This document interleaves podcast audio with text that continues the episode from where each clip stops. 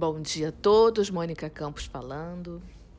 Vamos hoje para a terceira lei das sete leis espirituais da vida. Essa lei que eu vou falar hoje é sobre a lei da intenção e desejo.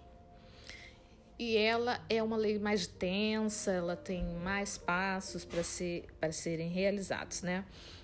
Essa lei está fundamentada no fato de que a energia e a informação existem em toda parte da natureza. E quando eu falo natureza, é tudo que compõe o universo inteiro. Inclui você, inclui seus animais, inclui seus objetos, inclui tudo aquilo que você se relaciona. Então, se você for para o campo quântico disso, se você for para particionamento da matéria, lá no finalzinho, do, no menor divisão do átomo, Lá no final, o que vai haver é um espaço, é um nada. E esse nada compõe tudo que a gente tem, é, percebe e conhece como visível e material. Então, não existe nada no nível campo, do campo quântico que não seja energia e informação. Então, essa lei ela é composta de cinco passos. O primeiro passo é centrar-se na sua atenção e no seu estado essencial. O que é estar no, na atenção e no seu estado essencial? Estado de presença, um estado de ponto zero. Para quem não souber o que é ponto zero e desejar o, o e-book, fala comigo que eu tenho esse e-book pronto para comercialização. É, você entra no estado de ponto zero. Feito isso, você vai liberar a sua intenção e o seu desejo e aí você vai escrever isso num papel. Quando eu falo liberar a sua intenção e seu desejo, é não é que você vai pensar na sua intenção. Naturalmente aquilo vai emergir de dentro de você e você vai materializar através da escrita, ok?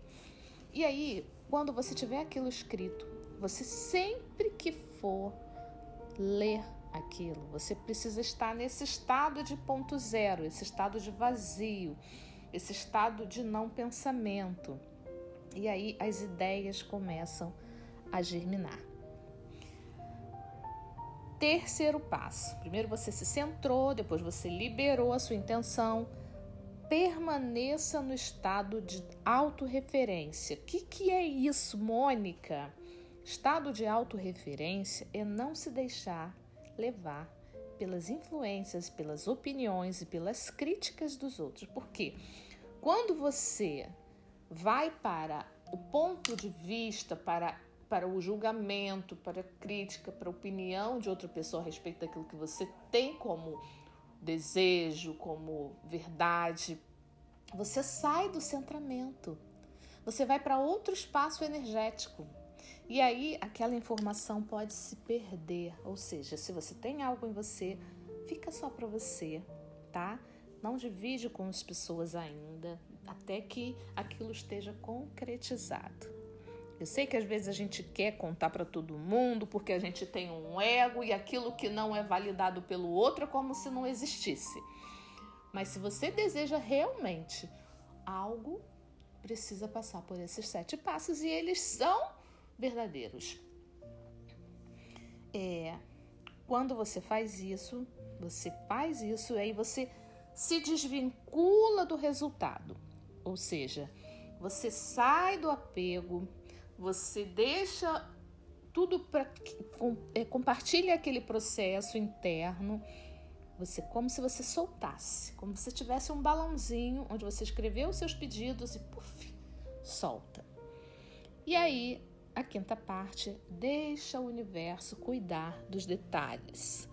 Ou seja, você vai fazer uma intenção, você vai se centrar, você vai colocar sua intenção naquilo, você vai soltar e você vai entregar para o universo. Mas o universo, ele também tem o ponto de vista dele, queira você ou não. Então ele vai entregar para você aquilo que é valoroso, que é o melhor para você.